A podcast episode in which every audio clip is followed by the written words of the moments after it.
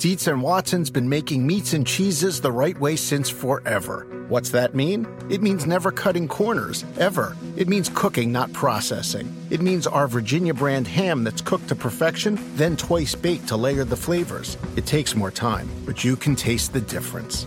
We come to work every day to do it the right way, even if it's the hard way. Because if it's not right for us, it's not right for you. Dietz and Watson, it's a family thing since 1939. Is it rough shot or rough, Rough shot? shot. It's a D. Isn't it's, it? no, it's not a T or a P. It's a D. Wow. You're wrong on both counts. Damn. I've been saying rough shot for my whole life. Rough shot? Rough shot. Rough shot. What the f- is a shot? Yeah, buddy, we're back. It's Friday, and I got my homie here. It's Mike Florio. It feels funny for me to host because you're usually the host, but I'm taking over. Shut up, I'm not done yet. You gotta let me continue to flesh this out. It's a joint collaboration. It's PFTPM and the Unbuttoned podcast. We're gonna pick games, we're gonna have fun, okay? What do you want to say? What do you want to butt in and say? Now I just decided. Snarky I decided to Yes. sit here with my smile, mouth half open, so you think I'm ready to say something. Now you know how I feel all the time. When, Is that what I do to you? No, you just start talking. All right, no, in all seriousness, we didn't flush this out. What the fuck is shod? Rough shot. What the hell is that? I don't know. Do you want me to Google it right now? I That's would. just the saying. It's well, I know, but I'd like to know the, shot. the the thing I've screwed up my whole life. We talked about it on Wait, live if, TV the if other that day. were the only thing that you've screwed up your whole life? well, life, yeah, I I why it usually like bother you. I usually like to look it up after I realize I've screwed it up my whole Run life. Run roughshod. Definition of run roughshod: to completely ignore the opinions, rights, or feelings of others. So let me tell you, I'm not even using it right because I was talking about how the Cowboys will run roughshod over. Good. Yeah, so, so yep, you're as dumb right. as me. So I'm Welcome. quit using it. Welcome to my brain. Define origin of run roughshod, but it is run roughshod. Okay, I, I, have never heard of shod, so I just don't know what the hell that is in general. All right, everybody, hope you're enjoying this. We're gonna It's get in- equine roots. the way. Equine. Oh, very. Uh, A horse that was roughshod was shod with horseshoes with the nail heads or sometimes metal points projecting from the bottom of the shoe. Our man called it back Marty. here. He, Marty- Marty, Marty called it. Yeah, way to go, Marty. He knew. He knew it. He was old enough. He's old enough to realize what the hell that is. Sorry, Marty. Uh, either way, hey, we love you. Uh, we're gonna pick games. We're gonna go against the spread a little bit today. Uh, please rate, review my podcast. Tell me how good, horrible we are. If you do rate us highly and write a comment in there, chances are I am gonna ask or, or read your question uh, on the podcast That's in not much of an subsequent weeks. incentive. Well, some people like to be involved Money is in the- it. money is the ultimate Well, I'm not giving out any money unless you want to donate it, and, fine, can then I we'll do it. Can I just remind everyone, this is supposed to be a joint edition of Chris Sims Unbuttoned and PFTPM. I have a feeling that this is like Chris Sims Unbuttoned, Well, PFTPM. But- I'm okay with that. Yeah, yo, Because it, it means when I get home today, I don't have to do a PFTPM podcast. well, yeah, no, this is PFTPM, but you know, we see who's front and center here. Yeah, you know, yeah, okay, yeah. okay. You got your pro football. Talk, I don't see the PFTPM logo I don't see it either. I don't There know is where it happened. There is a PFTPM logo. Where is it? Uh, either way, I'm. I'm this uh, the one we can curse on? You know it is. I already said the F word once. Okay. I didn't even hear that. I know What the because fuck was I doing? yeah, I don't know what the fuck you were doing either. Okay. all right. Let's let's first off.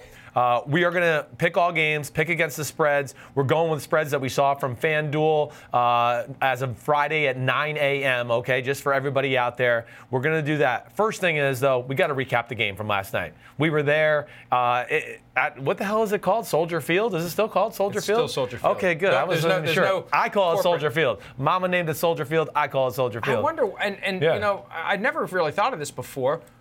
You could make good money off of selling the naming rights. I would think so here I in would- Chicago. I- and and everybody else has given into Right. it. I, it's just kind of silly to me that you don't. It's because who cares at this point? Who cares? Well, yeah, if it's if it's you know Verizon Soldier Field or whatever the case may be, who cares? You're making big money for nothing. As all. long as they keep the name in there, the Soldier Field, I'm okay with that. Like you're right, it has to be a sponsor whistle, like Lambeau. And Lambeau has got to be. Right. You can't leave Lambeau out of there. That would So be like Mile High Stadium. Yeah, because okay. they, they'll do like Exactly. They'll do uh, something something field at Mile High Stadium. Right, I can't They could- remember what their could do- new one yeah, is, Yeah, yeah. they got a new one, and they they have they, they apparently They had didn't some pay enough issues because we don't remember what it is.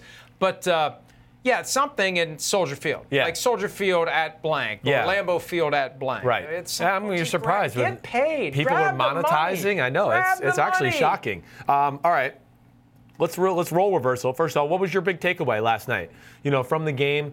Let, let's specifically start with the Packers offense and just what what you thought after watching it. Well, it's still a work in progress. Yeah. It's clearly a work in progress. I was impressed by that moment when, in the second quarter, coming out of a TV timeout, they called a timeout, Right. which was like, oh We're god, like, this, oh, is, this is a crap like, oh, show. Oh, this, and then I'm thinking, this is great. Keep keep the camera on Aaron. Let's see his facial expressions. He didn't go over to the sideline Yes. for the timeout. Right. And then that play where you know you've always complained about the Mike McCarthy offense. There's not enough motion. There's not enough creativity. They did the quick little half play action, not the full blown Yeah, stick. right. You know, Just a but little token just fake. a little, Yeah. and then the and then the, Fake the reverse. reverse, and and Marquez Valdes-Scantling wide open down the field. It was it wasn't a great throw, Right. but he was so open it didn't have to be. No- no doubt. Four plays, 74 yard drive. It's seven to three, and that was the moment where because I was like thinking, hey, it's a good night. We had a good show. I picked the Bears. Bears, and and then all of a sudden. Yeah, the game changed from that Yeah, point on yeah. because then we started to realize, oh gosh, the Bears' offense it doesn't look good. They're going to have trouble moving the football.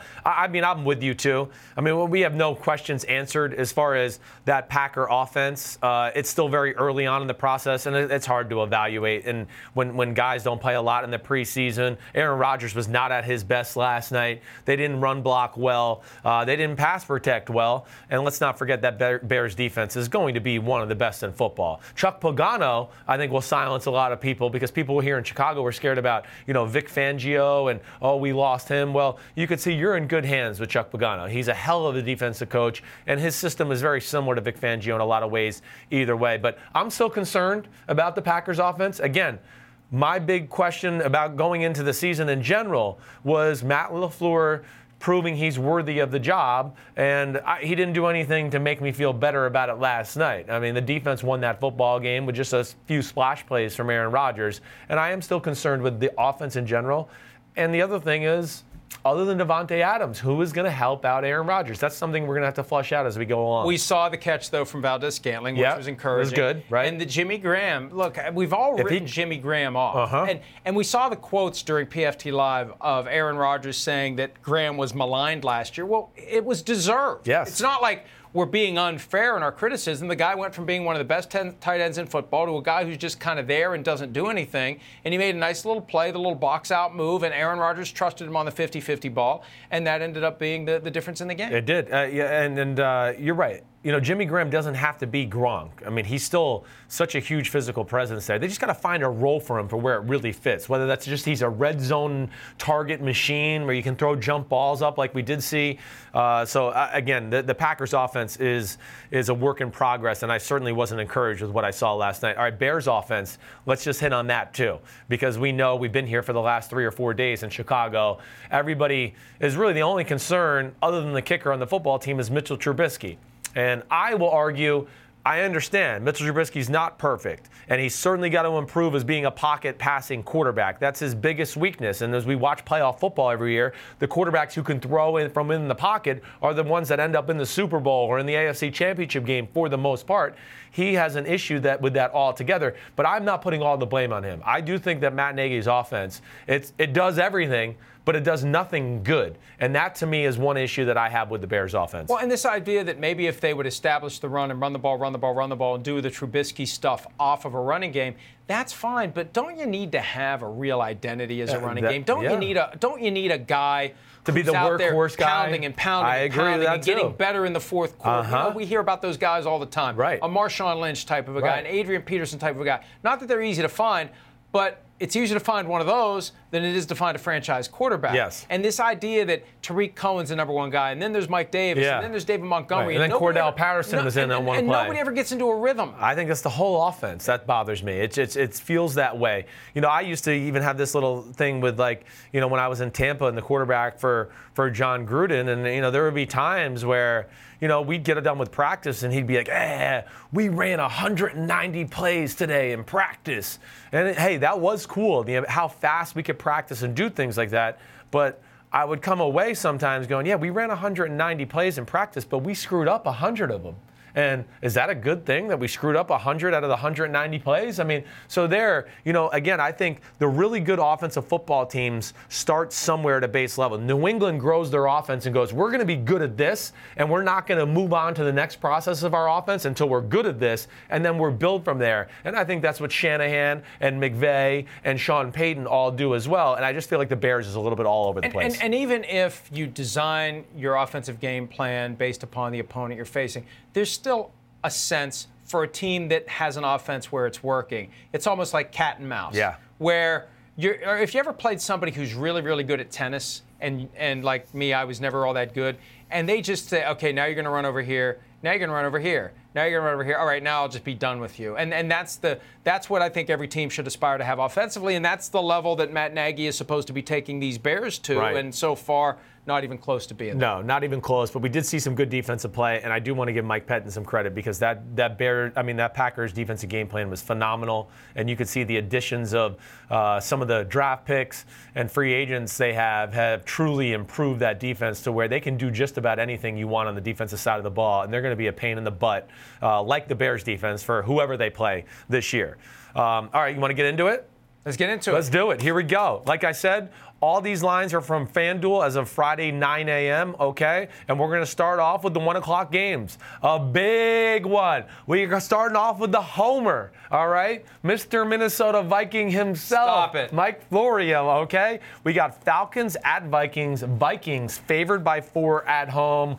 Who do you like, Mike Florio? I uh, well, I, I didn't look at I'm- your- I'm your very, I'm post. yeah, I'm pessimistic about the Vikings generally, just Yeah. because I've I've dealt with them long enough to understand what they do, and even when they're good, they find a way to to flame out in spectacular fashion.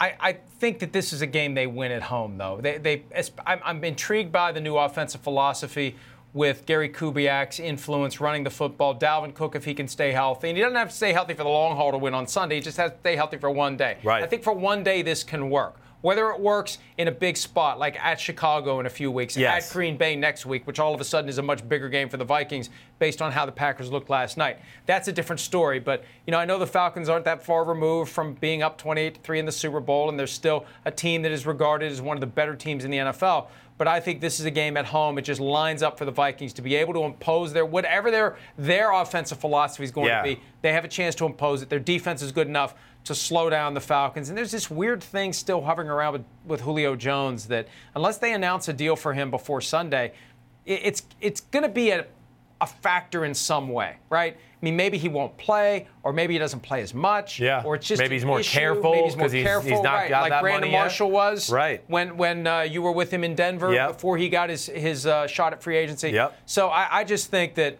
at home, week one, this is one you got to win if you're going to be a contender. Yeah, uh, uh, I, I have a lot of the same feelings. Okay, so what's your score? Where are you going there? Uh, I, you know what? I got to pull up my right, picks. so I don't want to be inconsistent. Don't whatever, worry. Whatever. I'll talk. I'll, yeah, I'll yeah. it. I'm the same way. So go ahead, do that. I'll talk about the game right. for a second too. Uh, I'm with you. I think this is going to be a close football game. Um, I am always scared of the Falcons' offense and their explosive ability because of Julio Jones, like you mentioned, Calvin Ridley, who I think is on the verge of superstardom at the wide receiver position, and then when Mohamed Sanu is your third guy, damn, that's dangerous. I think this is what concerns me more than anything. The Falcons' O line uh, didn't run the wall, run the ball well in the preseason, and really was horrible in pass protection. That scares me. You go back and watch the Jets preseason matchup with the Falcons. You go back and watch the Falcons versus the Washington Redskins at preseason game number three. There was people all over Matt Ryan. And I think ultimately that's what's going to lead me to take the Vikings, okay? I'm taking them 23-20. So I'm going with the under and I'm taking the Falcons against the spread here. I don't feel comfortable about that. For all those out there, this would not be a game I would bet on. But I think your point about Kubiak running the football, Vikings being at home, shoddy offensive line play by the Falcons in a loud environment. Everson Griffen back, Danielle Hunter, all of that. I just think the Vikings make a play or two more to win the football game. And Griffen had those issues last year. Well, he's back. He's a team captain this year. They've got guys rallying around him. And I got actually my score that I picked yesterday when we posted these at PFT 24 21. So we're, so you're- same you're- page. yeah, okay. Again, we spend too much time together. We really do. Uh, okay. All right. So there we go. We got that one. That's done. All right. Next game. Ravens at Dolphins. Okay. One o'clock game down in Miami. To be hot, I'm sure. Ravens are favored by six and a half. Uh, over under at 38 and a half. Um, go ahead. You want to lead it off? Yeah, I mean the, the the Ravens. I think even though we don't know what their offense is going to be, the Dolphins are sliding into tank for Tua or. Herbert, or, or uh, right. uh, what's his Justin Herbert? Bustin for Justin, uh, Phelan for Jalen. I haven't right? heard that. Yeah, yeah I, I, you know, I got, I got a Uh, million of them. okay. But uh, I think the Ravens should be able to win this game fairly easily. I have them 24 to 13. I, I'm hesitant because we haven't seen the offense, but there's just there's there's much more of a of a confidence, a quiet confidence about the Ravens and this new offense that they're going to unleash. And we've got proven NFL coaches Yeah. who are unleashing it. In Arizona, not so much. So I, I think whatever it's going to be, it's going to work, especially against a Dolphins team that has to be feeling a little bit like, what the hell are we doing here? Yeah. Laremy Tunsil's gone, Kenny Stills is gone. Are we really trying to win this year? Are we trying to, to lay the foundation for 2020? A lot of question marks about the Miami Dolphins. Agreed. Uh, I mean, hey, there's the quarterback question marks. Uh, it's not a very talented roster. It's Chad O'Shea as a first-time offensive coordinator. Uh, him orchestrating an offense against which will against what will be one of the best defenses in football. I can promise you that with the Baltimore Ravens. I think ultimately, I look at it like the Dolphins can maybe somewhat keep this close early on. I could see it maybe being 10-3 and then maybe 13-3 and then maybe I don't know, let's say 16-6, something like that. But I just think the Ravens too big, too physical, uh, just a much more talented team with the Dolphins on the rebuild. I'm going, I'm close to what you're going. I'm going Ravens 27 10. I just have a hard time thinking that this Dolphins offense is going to be able to put up points against uh, really one of the best defenses in football. The over under at 38 and a half, so I'm under there, and you were at 24 13, so you're under as well. Yeah. Uh, I never expect the Ravens to put up huge numbers as far as points on the offensive side of the ball. I'm excited to see what they do in their run game, though. I, I can definitely say that. And a lot of these games may go under. We talked yesterday on PFTOT about the second half overs in week one because that's when defenses start to wear down.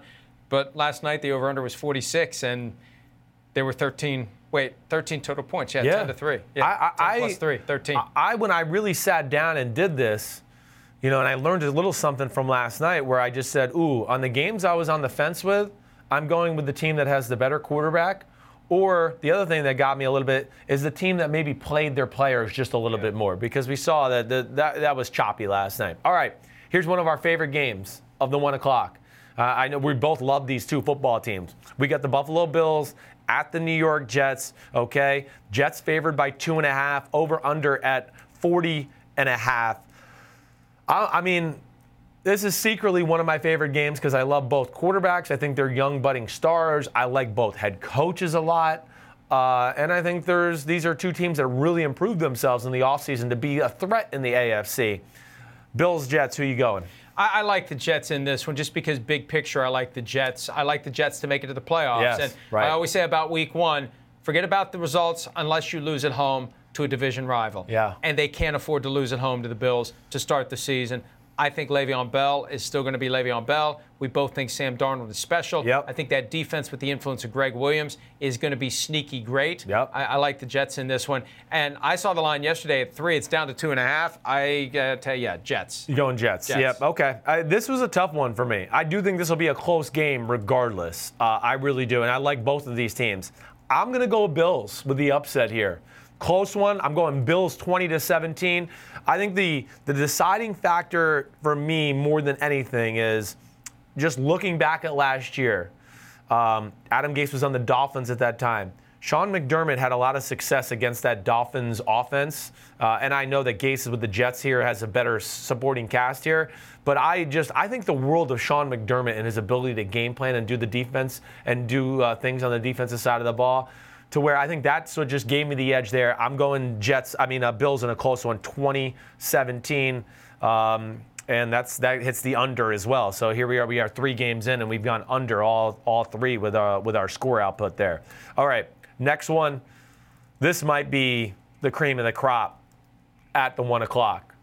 Patty Mahomes, my homie, my homie, my homie. Him, Nick Foles, Jaguars, Tyreek Hill, Jalen Ramsey. It's great on great. It's that Chiefs offense versus that great defense of the Jacksonville Jaguars. Jaguars had the issues with Hurricane Dorian where it messed up their practice schedule during the week. That does scare me.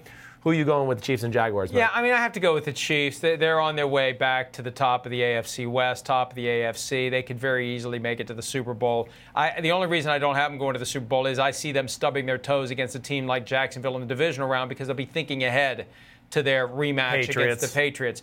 But uh, I, I think I think from that one drive that I saw in the preseason with Patrick Mahomes.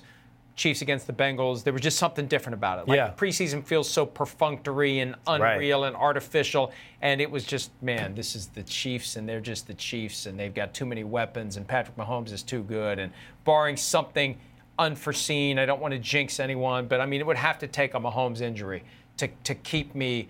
Uh, from and remember in that game against the Colts, he kind of messed up his knee. Yeah. right. It was kind of like there was Yeah, that, that scared 30 a little seconds bit. of something's Right. going on. Right. So yeah, Yeah, all right. Uh, I, I'm, I'm leaning the same way. I'll, I'll say this. I think the Jaguars, their defense, uh, it certainly can match up with this, this Chiefs offense. My one thing I want to see from this Jaguars defense this year, and anybody who's ever listened to my podcast has heard me say this before, I worry about this system, this Seattle Seahawks system that is in every division in football right now. And there's just a Rolodex of plays to beat it. And I do worry about being a little bit predictable. I don't care how talented you are against a guy like Andy Reid with the weapons he has and the master he's been first week of the season or coming off bye weeks. I mean, he's he's the mad scientist as far as drawing up plays that we've never seen before in attacking defenses. So I'm with you. I think between that, the the schedule mix up for the Jaguars because of the hurricane, and like I said, better quarterback Mahomes. Mahomes played through the preseason. Foles only played in preseason game number three against the Dolphins. It was good, but it wasn't special. I just think there's a few questions still I have about that Jaguars defense. I just couldn't pick against the Chiefs. I'm going Chiefs. Where the hell am I here? Oh, 24 17, uh, Kansas City Chiefs. What was your score? let me find my final score Yeah. here. Chiefs, uh, 31-20. 31 20. 31-20. Okay. So I got them by 11. So 31-20. So both of us are on the under again. You're very close there at 51.5, uh, but the, that's the under. I'm with you, Chiefs, all the way. What, all do you, what do you think about Leonard Fournette in that game? What I- kind of a game is he going to have? I'm glad you brought that up because um, I look at the the Chiefs defense. That'll be one of the things I think we all are going to be looking for early in the year. Steve Spagnuolo there, right? Uh, they've kind of changed their mantra as far as what they do. They've gone from kind of a three-four base to a four-three true team. Got bigger up front.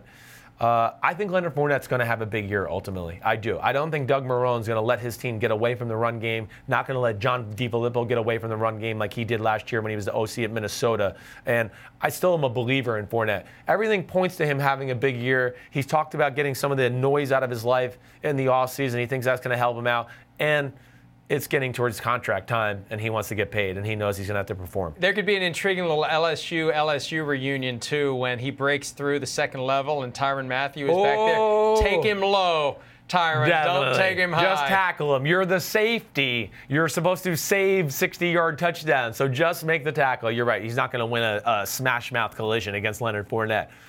All right. Here's another one of my favorites. Out of the one o'clock games, I would I would have to say Chiefs, Jaguars, Rams, Panthers are my two favorite games of the one o'clock slate. Rams, Jared Goff's son. Todd Gurley, we haven't seen him. Is he 100% healthy? Cooper Kupp coming off ACL injury. You know, McVay had the crack, the code cracked last year. Uh, Panthers, I think a team with a major chip on their shoulder. I think it's a, a team that's talented. They were six and two last year, and I, you know, injury happened to Cam Newton, and it kind of all fell apart. I think this is a dangerous game for the Rams. Rams favored by two, which was the shocker of the weekend to me. I mean, I didn't realize they were an underdog until I didn't realize the Panthers were the underdog until you said it earlier this morning. Um, And it's down from two and a half, so they're they're uh, it moves that way. That means so the money are betting the Panthers, yeah. right? Right. Late smart money is Yeah. betting Panthers. So and the over under at 50 for everybody out there. But Rams going across country in that dreaded 1 p.m. Eastern start, 10 a.m. Western time. Uh, they call that Pacific. Uh, who do you like?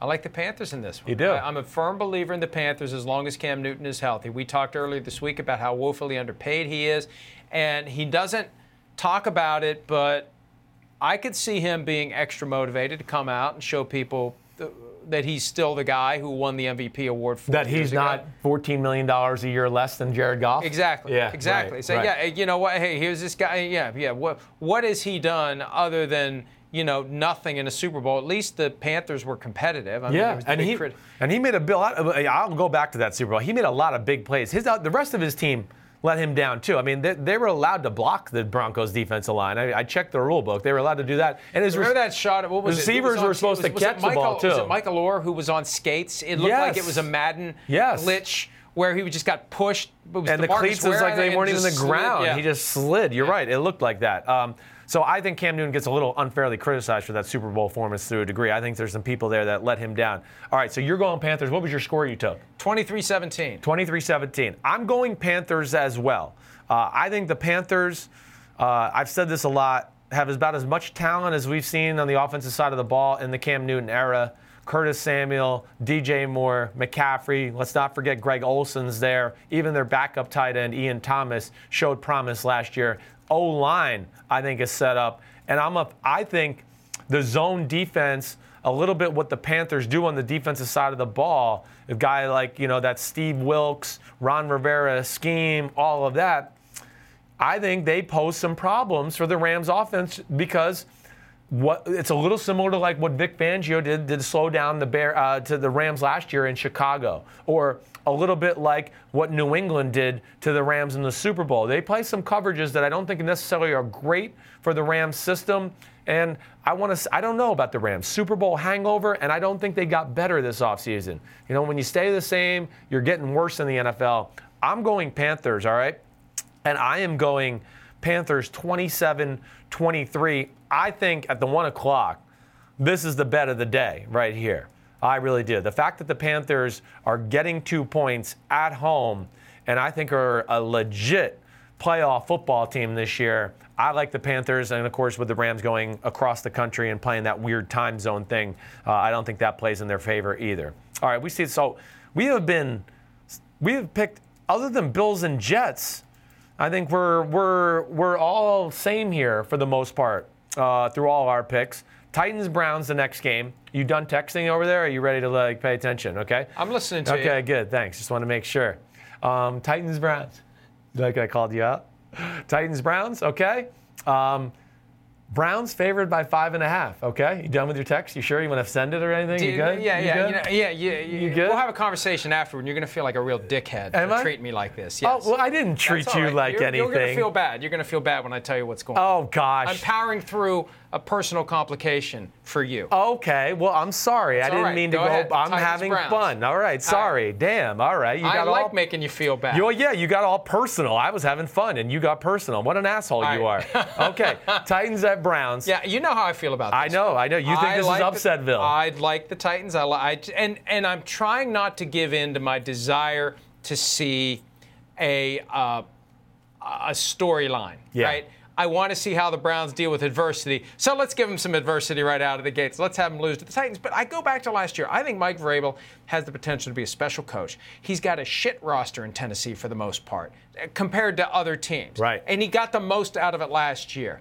And and I think I just you know we got a little of it from Delanie Walker this week. I'm surprised anybody cracked that wall and said anything. I think internally they're just, and I bet he's wearing them out. All we're hearing about is the Cleveland Browns, Cleveland Browns, Cleveland Browns. Everybody, you know, and this is Probably the, riding a secondary. Oh. you guys can't cover You got- them. yeah, you, gotta- you- you oh, can't. oh, you can't cover Jarvis and OBJ. Yeah, and uh, I just think that he's going to have something cooked up for them. And and uh, the biggest flaw in that team is Marcus Mariota can't be trusted to stay healthy. Well, he's healthy week one. Yeah. I don't care about week ten. Right. I care about today, and it will not surprise me if the Titans. And again, I know I'm giving in to my desire to see how the Browns deal with adversity. Yeah. But right out of the gates, Right. this is a team that can beat them, and I think the Titans will. Okay. Uh, what's your score? Where are you going there? Uh, let me find it. Uh, let's see. Let's see. Let's see.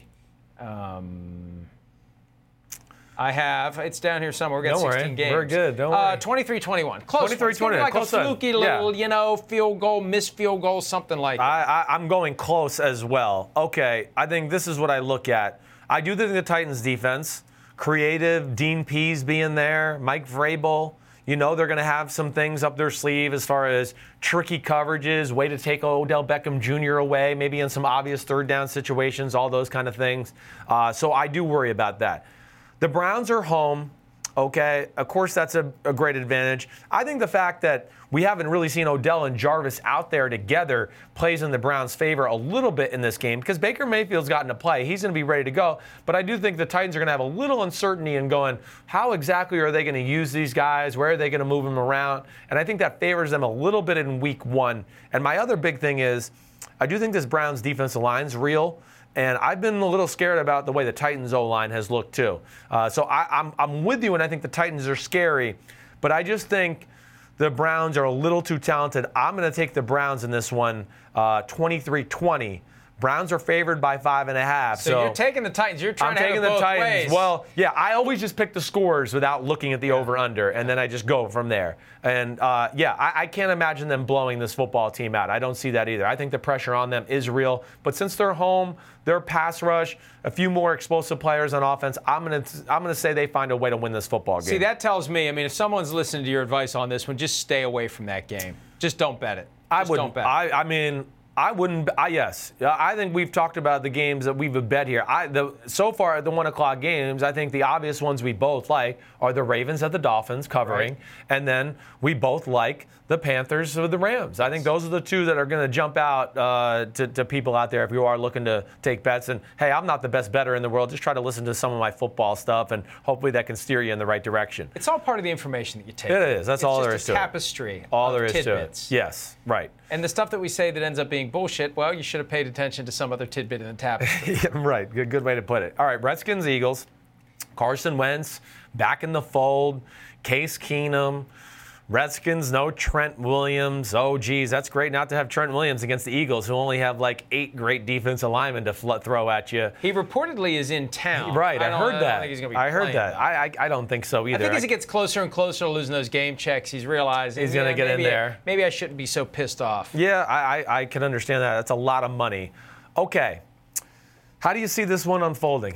This would be my suicide pool pick of the week if if we were doing that. Yeah, right. I'd take the Eagles. So well, I, either this one or, or, the Seahawks over the Bengals. But I think this is going to be a blowout. Yeah. I, just, I just think Washington has no business being on the same field with the Eagles right now, given the way those two uh, uh, rosters are constructed. I think the defense is clearly better for Philadelphia. The offense is clearly better for Philadelphia, and uh, uh, uh and they're playing in Philadelphia. I, ju- I just think that, that this is going to be a blowout. We're going to see, you know, the dysfunction that is the Washington organization bubble to the surface in this game. I really do. So, Eagles are favored by 10. Yeah. Over under 45. What's your score? Uh, my score is, I think it was something like 34 17. So I, I, I, would probably, if I was going to bet this game, I would bet the Eagles. I think they cover the 10. Yeah, okay. I, I, I'm taking the Eagles all the way here, too. Uh, I, I think what scares me a little bit, and just to throw out my score right off the bat, I'm going 21 10 Eagles here in this situation. And I, I, had no idea the spread was 10, so I got the Eagles covering. But I think this is what scares me from being a little bit more of a blowout is the fact that Carson Wentz hasn't played in the preseason. You know, just like we saw last night. I don't care who you are. Peyton Manning, Tom Brady. I mean, Tom Brady plays in the preseason a little bit, and he's got more experience than anybody. But I don't care who you are. You know, you can't just you, you can't disrespect the game and think you're just not going to play in the preseason and come out week one and be like, oh, I'm at my best and I'm just going to you know destroy everybody with my arm and and be awesome that way. I have a hard time believing that. But I just think that this Eagles defense is real. I think their secondary being healthy. They got waves of pass rushers to send at this Redskins offense. Um, the Redskins, right? Like, who who's going to make plays on the offensive side of the ball? Hey, I like Derrius Guice. I like Adrian Peterson, but I'm not sitting here ready to go, oh, they're game changers. Jordan Reed do we know the status of him yet? He's in He's concussion in protocol, concussion right? Protocol. And Adrian Peterson may actually be inactive for the game. That's not going to go over well with Adrian Peterson. So that would be yes. That he will certainly not like that. Uh, but I just worry about the Eagles being a little sloppy because their offense hasn't been out there. I think they win the game clearly, but like I said, 21-10. Hey, I think the Eagles are. Uh, a dangerous football team, and of course, I got them going to the Super Bowl, and they're at home. Uh, I think they win this football. Game. I want to mention one rookie yeah for Washington, not Dwayne Haskins. Right. Because we're probably not going to see him unless Case Keenum gets injured. But Montez Sweat. Yeah. The I guy know. that they traded back into round one to get, guy who fell down into the 20s because of that heart issue. Yeah, something right. that some teams are, hey, no big deal. Other right. teams take him off the board. I, I to the extent that we're worried about Carson Wentz getting hit, Yeah. getting injured, Right. This guy is a beast. Yes. And I would be keeping an eye anytime he's on the field. They got him listed as a second stringer, but I think they're going to use him extensively. I would I would spot him everywhere he is because I don't want that guy getting near me because I think he's the kind of guy that could deliver that clean legal hit to Carson Wentz that could be the one that that uh, puts him out of the game. I'm glad you brought this up because I went. Oh, I, I wanted to bring this up in general. So I'm glad we're stopping for a second on the the Redskins. def- The Redskins defense, I do think, is going to be a pain in the butt for some people. First off, I'm a Greg Manusky fan. He knows this uh, Doug Pederson offense. Manusky's genius to me has always been he can play. He plays zone coverages, and he's really good at finding your tendencies and dropping people into the areas where you're trying to execute your offense, your bunch packages, your three receivers to the left. He's really good at dropping people to where the quarterback's looking to throw and going, "Whoa, this guy's been open the last like five weeks in a row, and now there's four guys in that area, and it looks totally different. I got to move on." But your point about the defensive line and Montez Sweat, you think about that defensive line with the Redskins. And, you know, Jason Peters, he hasn't done anything in the preseason. You go Montez Sweat, Daron Payne, Jonathan Allen, and then Kerrigan on the other side. That's another reason I think this game could be a little ugly for the Eagles, and that's why I don't say they just totally blow them out of the water. All right. We got uh, your PFT PM read because we Oh, got okay. Oh, oh, O'Reilly Auto Parts. It's right. Do you have it? I have it. Here it is. Uh, page two. I got to go to page two. Here's the read. Uh, sign up to be an O Rewards member today and earn one point for every dollar spent. Receive your rewards twice as fast and on the go when you provide your email address. Rewards members get $5 back for every $150 that they spend. It's fast, it's easy, and it's free.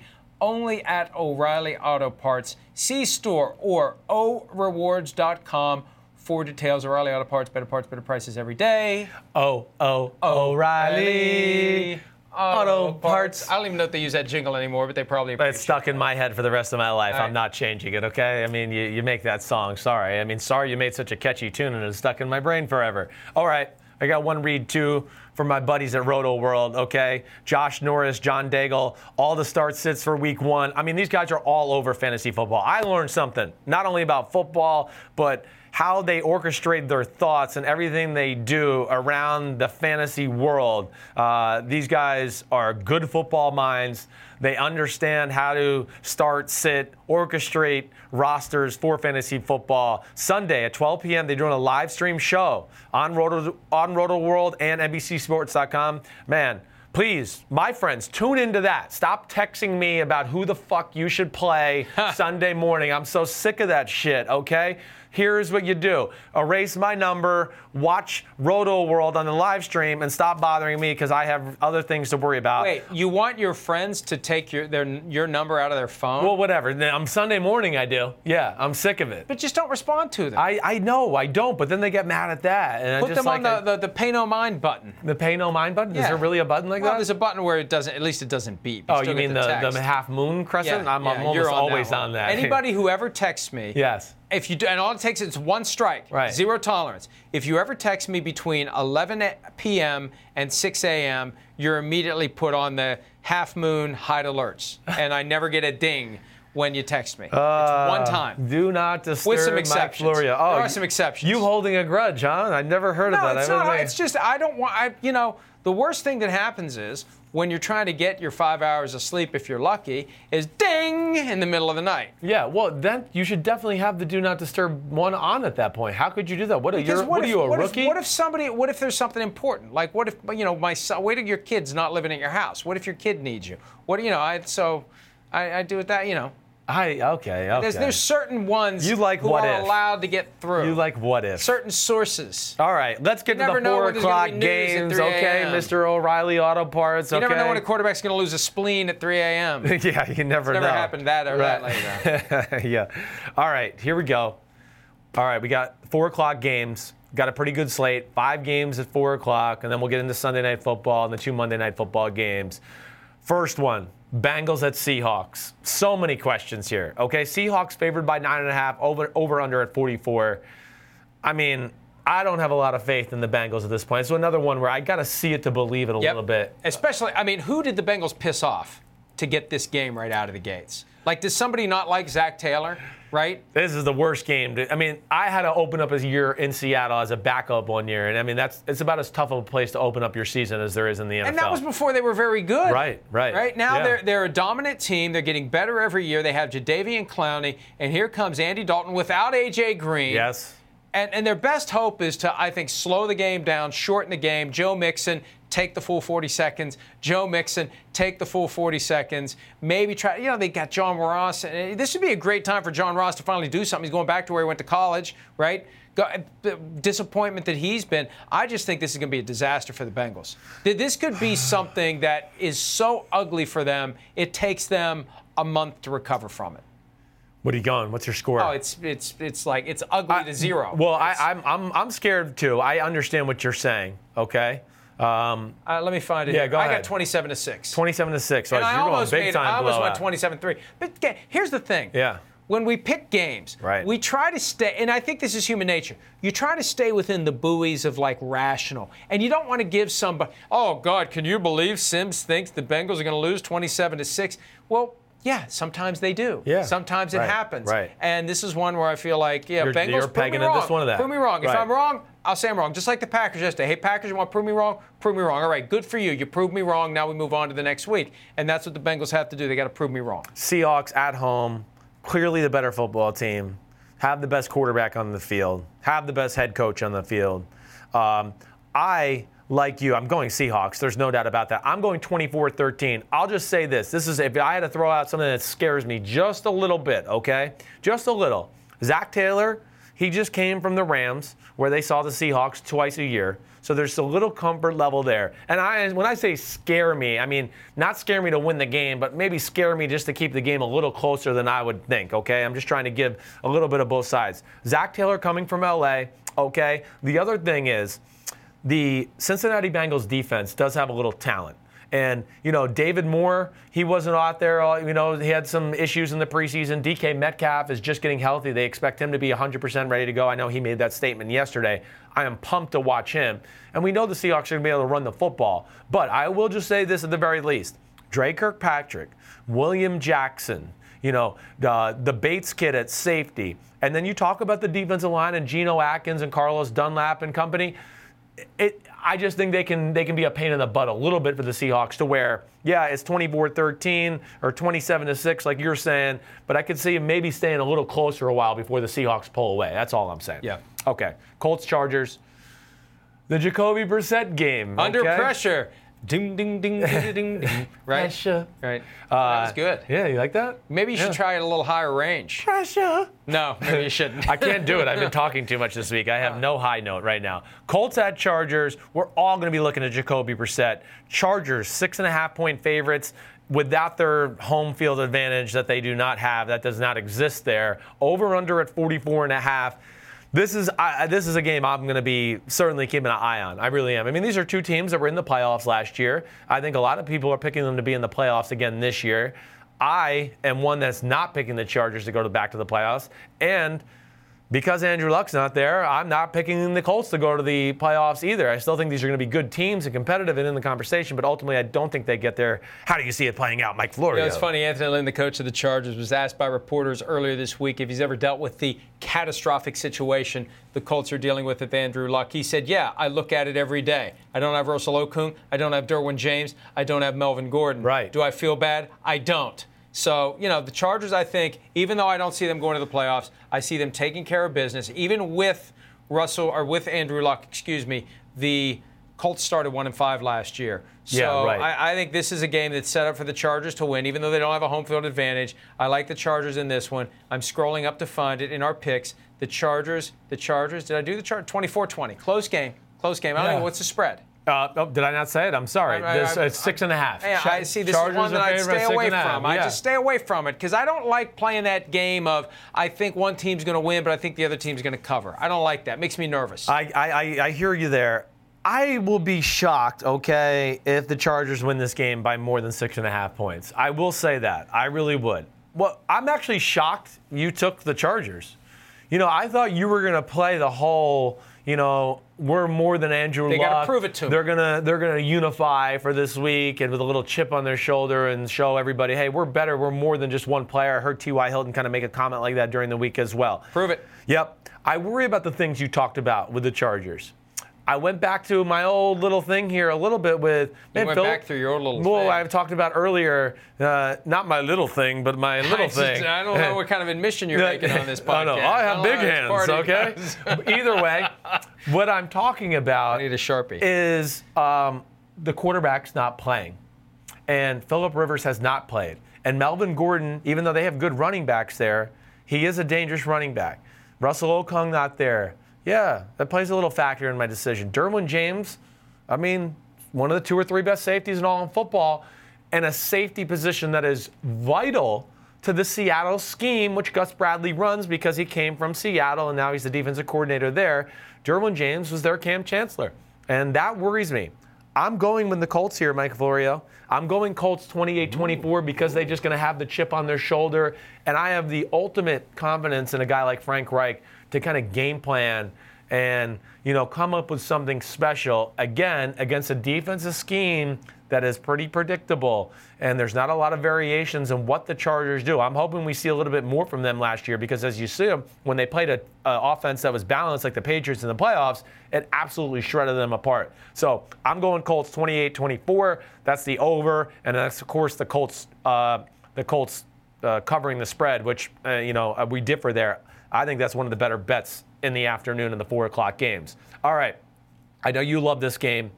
Lions at Cardinals. Lions favored by two and a half. Cliff Kingsbury, Kyler Murray, the Cardinals. I don't know what the hell they're going to be. Uh, the Lions are a team that we're looking to be making an improvement. Matthew Stafford, I looked like at least in preseason game number three, and I'm hoping because he's got talent and he's not he's no idiot, he's a smart guy, has made the adjustment to that culture change there. Uh, how do you feel? I, you know, I again, I really want the Cardinals to be something. I want Kyler Murray to be the next great thing in the NFL. I, I that's why we said they had to take him Right. because you don't want someone else to get that guy. But at the end of the day, I I'm not going to believe it until I see it. Yeah. And I think Matt Patricia is good enough defensively.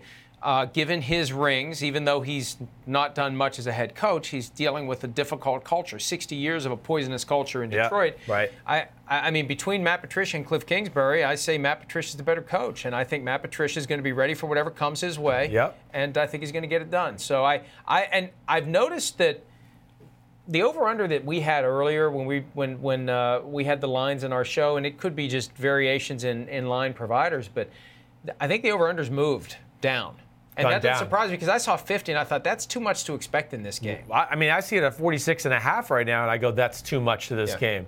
Uh, I, I'm, score, you got yours there? Score, I, I Well, it's all right. Find it. I'll talk yeah, for a you second. talk and I'll find it. I have no idea what the Arizona offense is going to be. I really don't. Arizona's roster in general, I think, is one of the lesser ones in all of football. Okay? Scrambling quarterbacks against guys like Matt Patricia, who come from Bill Belichick and all that, th- he's going to have a game plan to not let Kyler Murray run all over the place. Okay? Uh, I look at that. I look at lack of weapons other than David Johnson around Kyler Murray. And I know people are going to go, whoa, well, they still have Larry Fitzgerald. Yes, Larry Fitzgerald is a Hall of Famer first ballot. We know that. But at right now, nobody's like dictating their defensive game plan around Larry Fitzgerald. So I have that issue. And then I look at the other side of the ball and you know, Darrell Bevell. I think that offensive line in Detroit's a little bit better than people realize. Kerryon Johnson's a stud at running back. You go Marvin Jones, Golladay, and I'm expecting Stafford to make a little improvement with this team. I'm going Lions 23-16. Kind of ugly, where I think they're in control of the game the whole time, but they never really like totally put them away, and they let Arizona kind of hang around. I got Lions 31, Cardinals 20. 31-20. Yeah. Okay. So I got the over. So you got the over. Yeah. Okay. Yep. And I uh, I have the under at 39 total points, but I do like the Lions, and you like the Lions big time there all the way. All right. Now we move on to Eli versus Dak Prescott. Zeke is back. Giants at Cowboys. Uh, this is the big 425 game on Fox. Troy Aikman will be there, and Zeke's back. We know that. Cowboys are favored by seven points which I, I was not expecting to see that when I opened up the computer. I really wasn't. I don't pay attention to spreads. Uh, so this is an interesting one to me. I've been saying that I'm I'm the Giants are dangerous in this matchup. Over under for the game at 45.5. How do you see him playing out, big yeah, guy? I, I, think the Cowboys win this when they know they need to win this, when they are the better team on both sides of the ball. I know the Giants are trending toward a better franchise than they've been. A lot of criticism. I, I don't like the lingering Eli Manning situation. I just say go with Daniel Jones from week one get uh, Saquon Barkley as the centerpiece of the offense. And I think the Giants can make it interesting, but it's just one touchdown. And, you know, 24 17, I wouldn't touch this one because I think it will be something like 24 17, something in that range. I can't yeah. remember what I picked yesterday, but I have a feeling I got 30 to 20, so I got the Cowboys covering, but I wouldn't, I wouldn't. I wouldn't yeah. treat that. You think the game it could be 24 20 yeah, late and they don't yeah, score. I mean, that's what I, you're trying to try to I don't know. I think seven is a little bit high. I think the Cowboys win.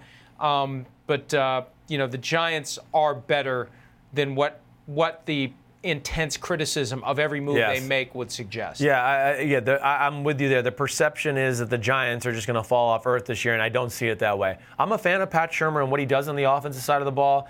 You've heard me say it a million times over the last two weeks. I do think the Giants up front on both sides of the ball are a much improved football team. They are not going to get bullied by this Cowboys team.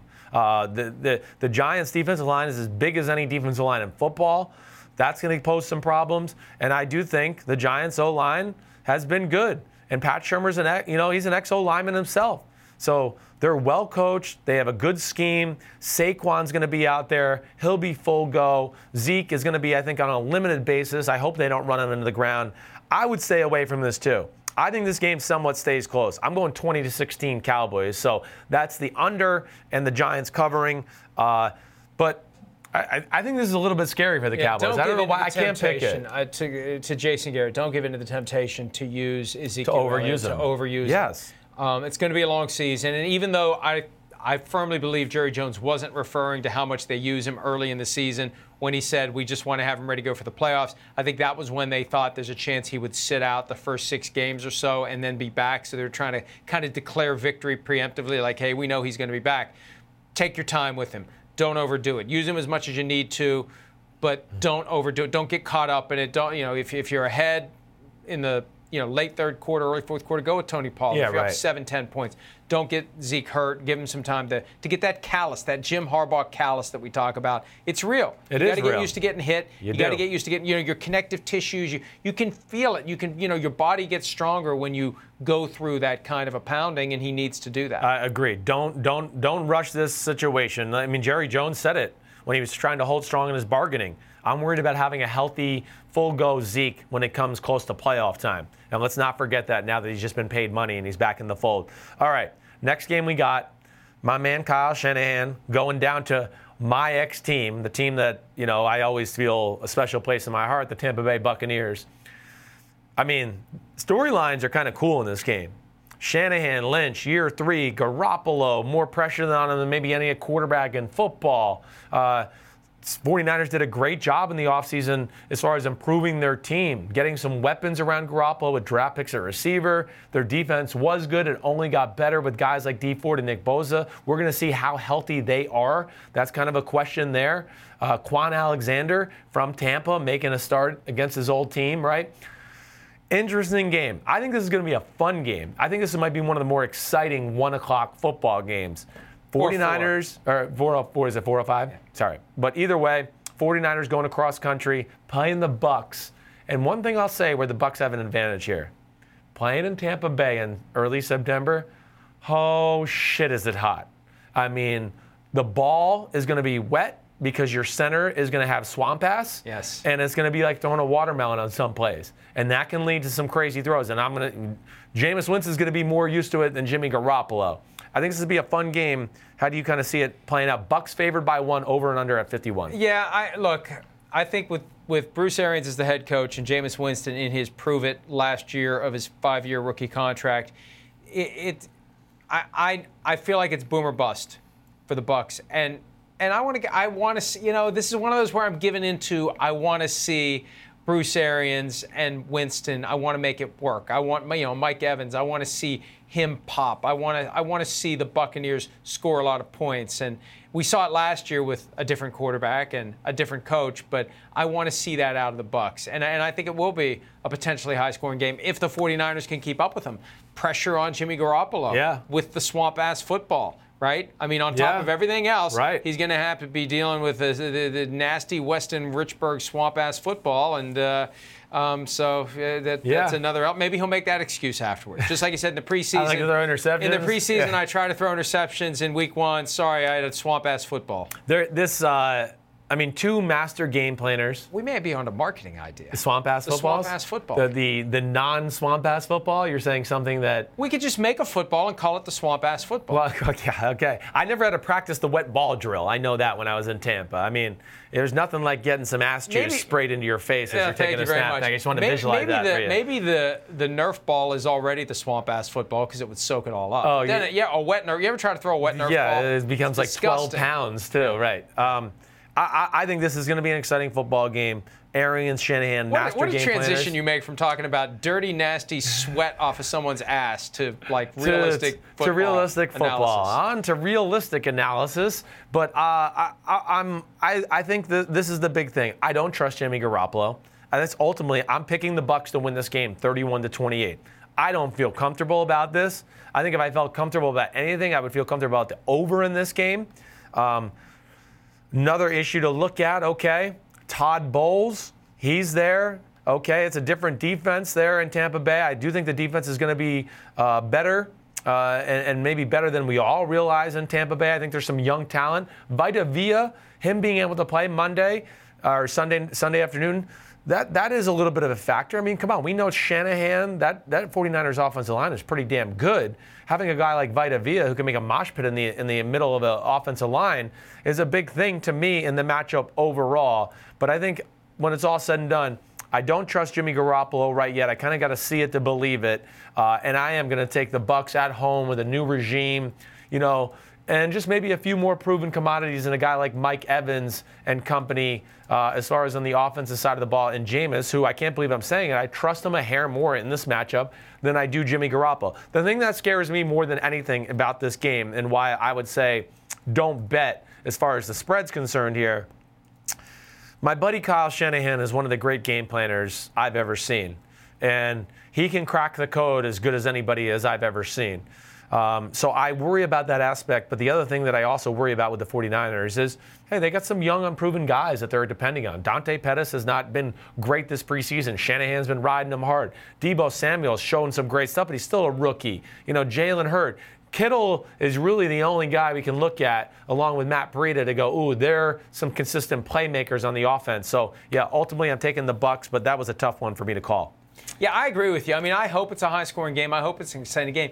You know, the only thing I, I like having fewer games at one o'clock so we can focus, but then that means from four to seven. I know this, this is I know. ultimate first world problems, but No, it's tough at our four job. to seven, it's not tough.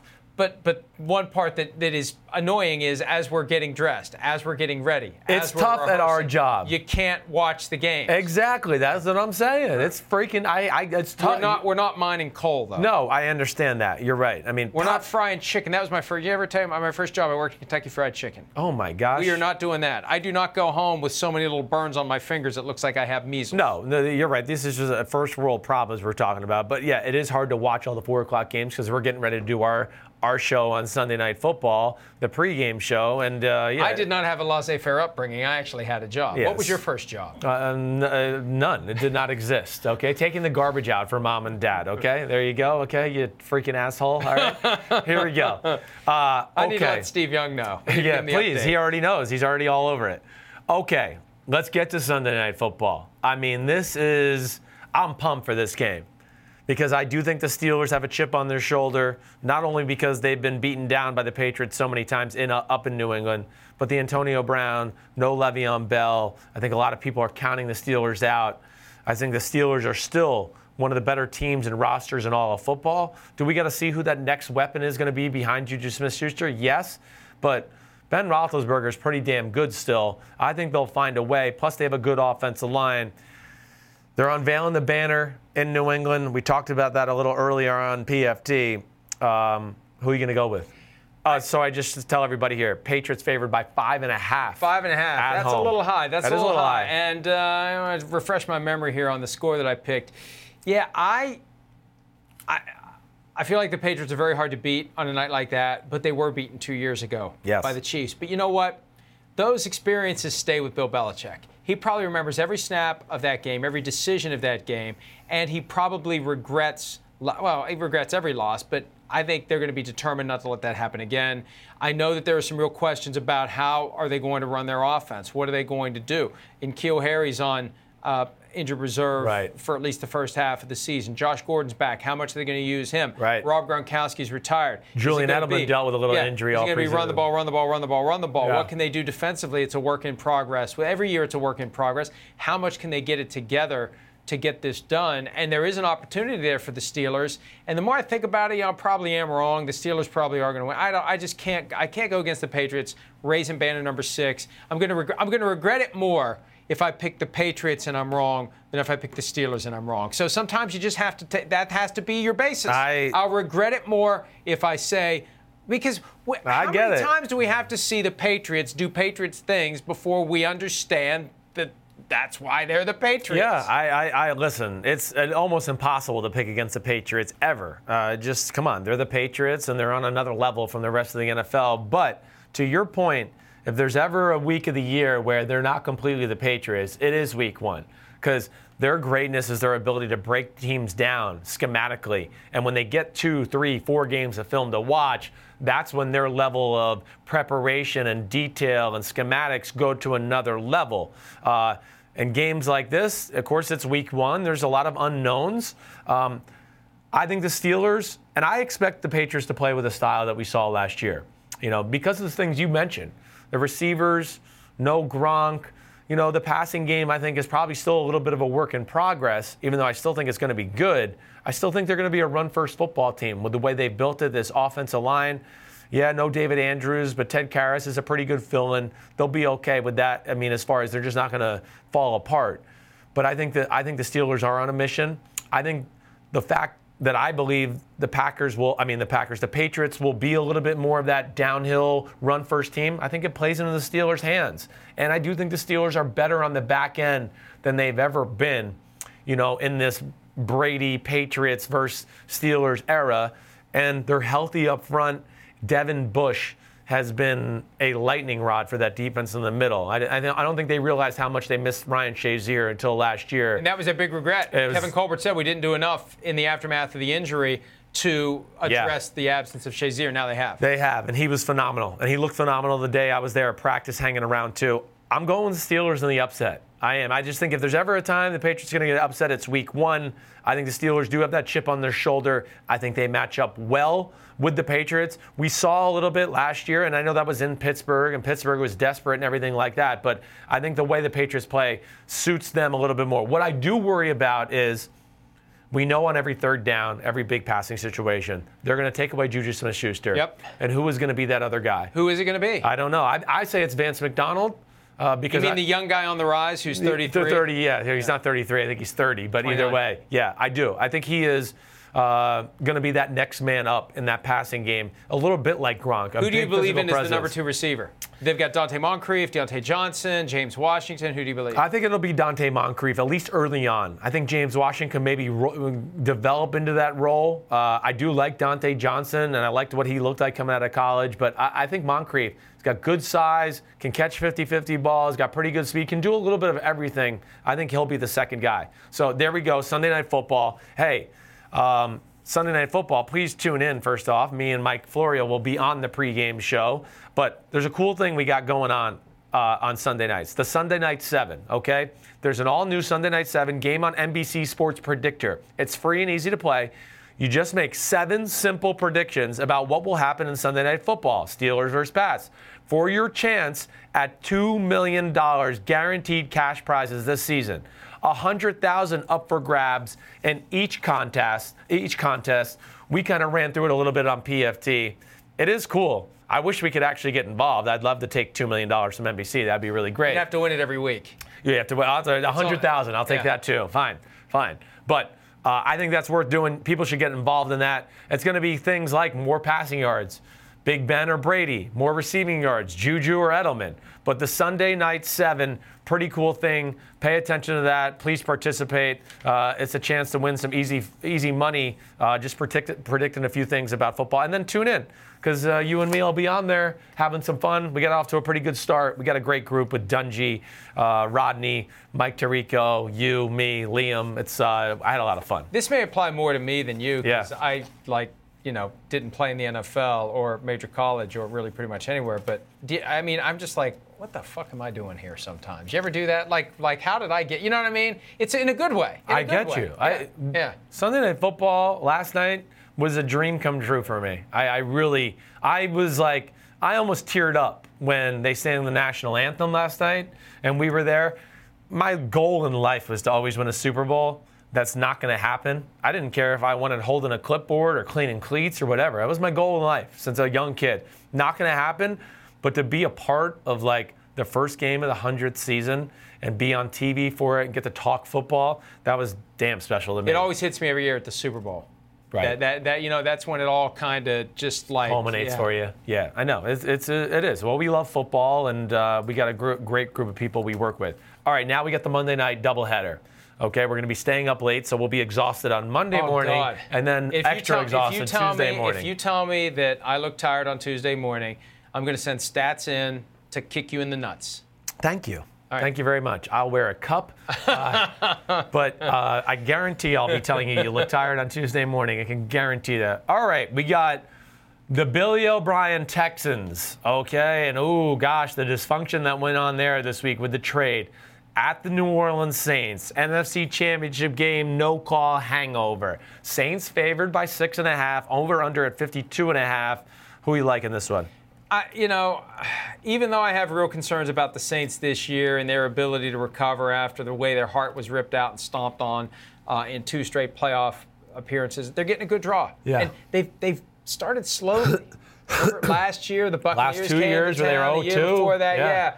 Uh, and I think that Sean Payton, part of his determination this year is going to be to avoid that. And Yeah. I just feel like I feel like, you know, they say the the fish rots from the head down. I feel like the head of the Texans is rotten, and it's gonna it's gonna work its way down Down the body, And yeah. and, and I think that if you're in the locker room, I mean, I know Laremy Tunsil's there, but you gotta be thinking, what's really going on? And Jadeveon Clowney's gone, and what did we really get for him? And you know, we gave up like anybody who's going to be with that team over a period of years or hopes to be like, well, our first round picks are gone for the, the next year and the year after. Yeah, what the hell are crazy. we doing? I hear you. And I just feel like that, you know, to the extent that we're all saying, what the hell are they doing inside the locker room? They're saying, what the hell are are they We are doing? we doing? Yeah, right. And I think it's going to show. It's it's going to be it's a ton of pressure.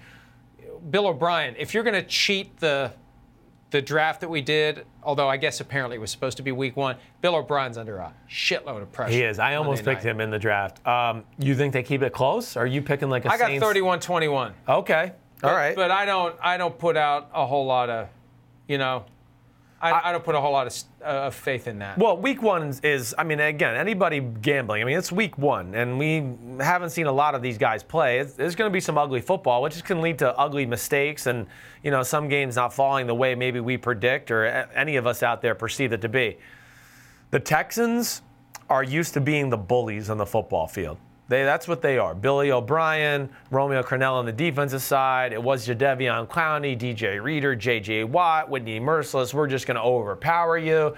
And then, you know, on the offensive side of the ball, they do like to run it. I mean, they do. Lamar Miller had a pretty damn good year last year. Oh, he's not there. The pass game, it's always around DeAndre Hopkins. Do you have faith in Carlos Hyde? I No. think he was going to be cut by the Chiefs, I, I would think he would have been too. and it was traded to the Texans. No, instead. I mean, I, I, you know, I don't have faith in him. You know, and I, I guess it'll be him, Duke Johnson, sharing the workload there. Uh, but I have major concern. Lamar Miller's a very good running back, and he is capable of ripping off 30 and 40 yard runs. He's got Didn't he have that speed. ridiculously long run? Was that last? I think it was last year. Thursday night. I think it was against really- the Dolphins, yeah, or yeah. I can't remember. what- I think Yeah. it was the Dolphins Thursday night game last year. But I think with the things you're saying, some of the things that have gone on with the Texans, Sean Payton realizing they haven't got off to the greatest starts the last few years. Uh, them going to realize in their week of preparation that man, Deshaun Watson just stares at DeAndre Hopkins and he waits for him to come open, and even when he's not open, he still might throw it to him. And I don't think the Texans are as good as last year. You know, again, their offensive line is going to be a little bit better, but it's still young, unproven, work in progress. You know, defensive side of the ball, no Honey Badger, no Kareem Jackson, no Jadeveon Clowney. They are going to feel the effects of that. They are. Jadeveon Clowney fucked up so many plays. He's one of the league leaders in that category. My famous stat. I'm, I'm with you. I'm going Saints 27 17. You had a 10 point win, right? 10 point, yeah. Yeah, I'm going 10 2. I think it's like Saints 20 to 17 and they pull away late for a last touchdown and put the game away with like four or five minutes left and the game's over. That's kind of how I envision it, but I like the Saints all the way in that one. It's a good Monday night game. it is. It's a, good, a couple playoff teams, Yeah. right? I mean, I think it's a good way to start the season. yeah. Because last year it was Jets Lions in that early spot. Right. And it, to the point where they put the B announcing team in the early game and moved the A to Rams Raiders Right. uh, in the second spot. Yeah, so we'll have the the A team on Texans Saints, and then I know my man Brian Griese, my ex teammate. He will be doing the second Monday Night Football game out with the Oakland Raiders. Uh, Broncos at Raiders. Holy shit, Antonio Brown. Holy shit, distraction. What do you say? I, I I thought the Broncos were going to win before, Before all this? Yeah. And we do a little write up, and sometimes it's snarky. Does that surprise you? Really? Shocker. I had my picks ready to go. All right. And I was in the process of making the final edit of the column when I saw that Antonio Brown had been suspended. So my draft write up for the game was simply tick, tick, tick, tick, tick, right? Then he gets suspended, And then we so got- I kept it. and we I got the put, boom? I put booming. Right, right. Booming. You gotta go booming. I like Yeah. it. Right. You're creative. 23-13. 23-13. Yeah. All right. Ugly game. Um, I, think the Raiders are an improved football team. I worry about their defense the most. Young, unproven, no game changers on that side of the ball. I worry about their front seven. Now I'll say I'm not totally thrilled with the Broncos offensive line either in the way it's looked.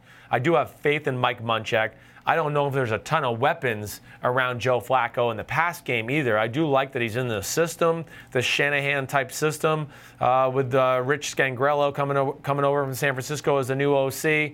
But I think ultimately, Vic Fangio's defense is going to give this Raiders offense a lot of problems. I really do. I mean, first off, you know, I worry about the Raiders O line still, even though they made some improvements there, definitely. But this is a special D line, and, the, and maybe the best pass rushing tandem in all of football with Ch- with Von Chubb, Von Miller, and and uh, and uh, Bradley Chubb, and uh, I think that with Vic Fangio's game planning, uh, who's had pretty good success against Jon Gruden's offenses. I, I think the, the Broncos are going to pull out an ugly one here, where it's like 19-16.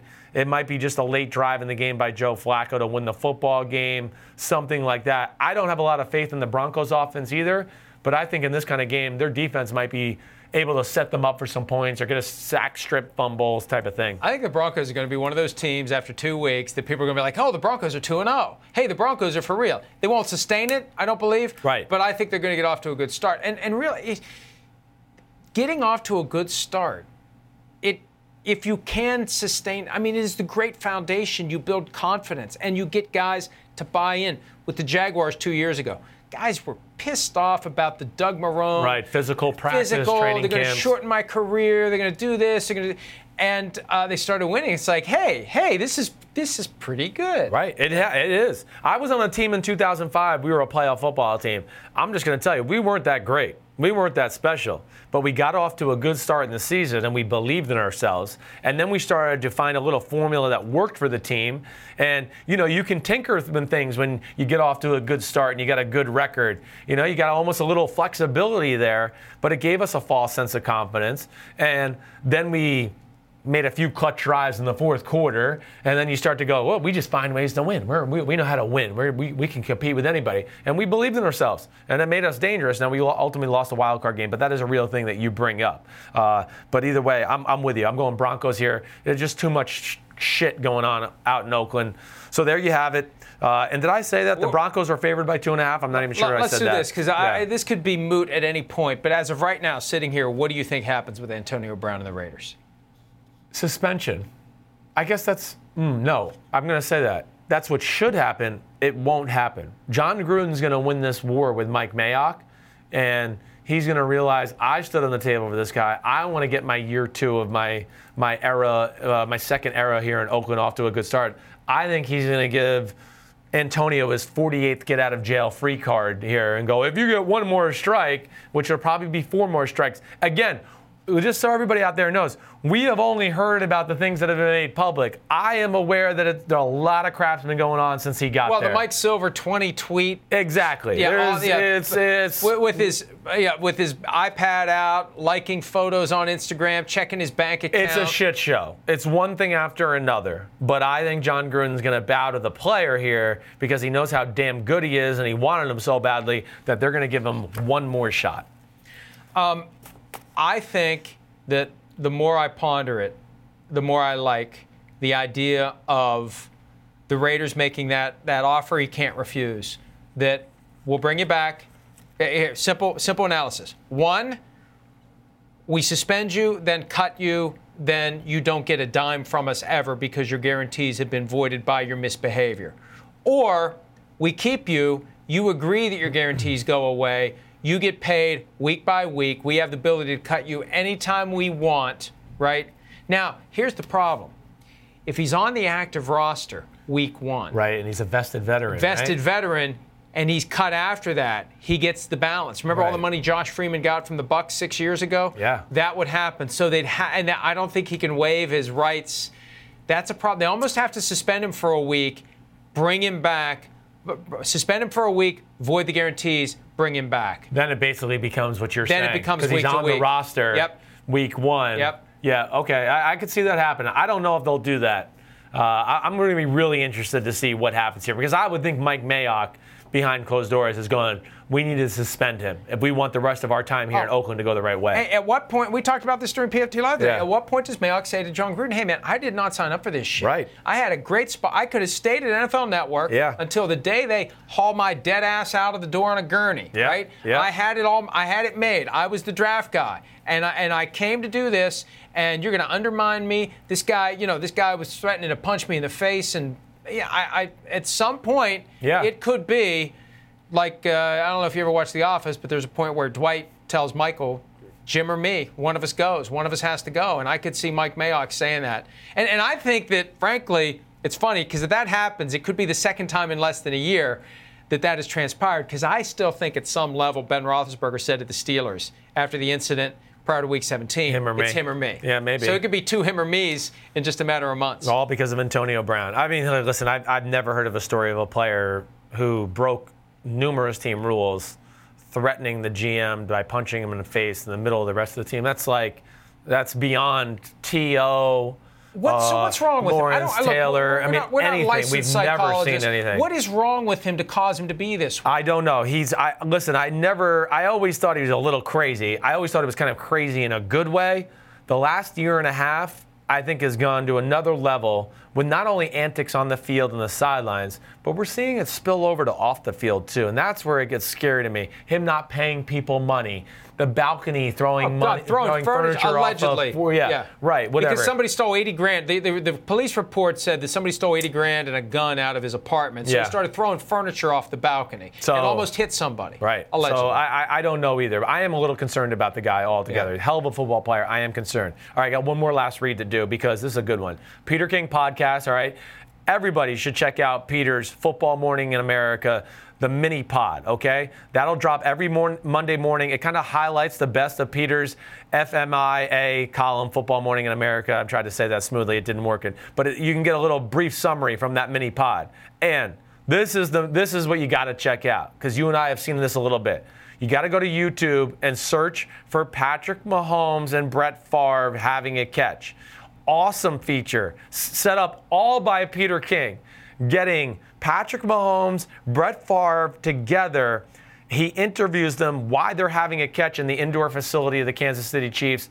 Patrick Mahomes has stated many times that was his idol growing up. It's really funny. They talk and kind of wax poetically about each other, but that's certainly worth the watch. Check that out. Peter King's the man that way. All right, that's it. We're done. Okay, I can't talk anymore. I'm freaking tired. All right, you look tired too, just so you know. I'm sorry I got you all flustered before. I didn't mean to do it. I was Can just having the fun. finger during this? Yeah, please. Here, there you go. Right there. Boom, boom. You Okay. just gave your audience the finger. Yeah, well, yeah, it was just I was making sure they saw it was the correct finger. It was really towards you. You, the man. Hey, it was I had fun. fun week. It was fun. Um, I'm gonna punch you on Monday morning's uh, show.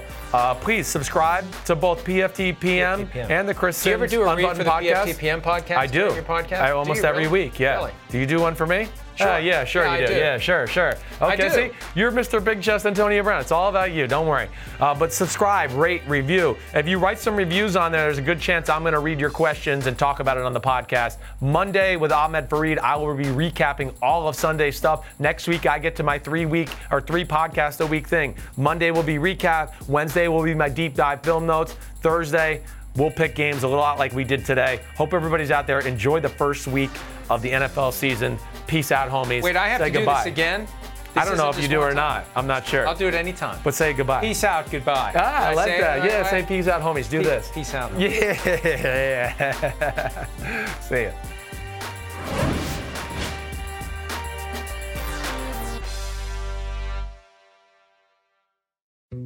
Dietz and Watson's been making meats and cheeses the right way since forever. What's that mean? It means never cutting corners, ever. It means cooking, not processing. It means our Virginia brand ham that's cooked to perfection, then twice baked to layer the flavors. It takes more time, but you can taste the difference.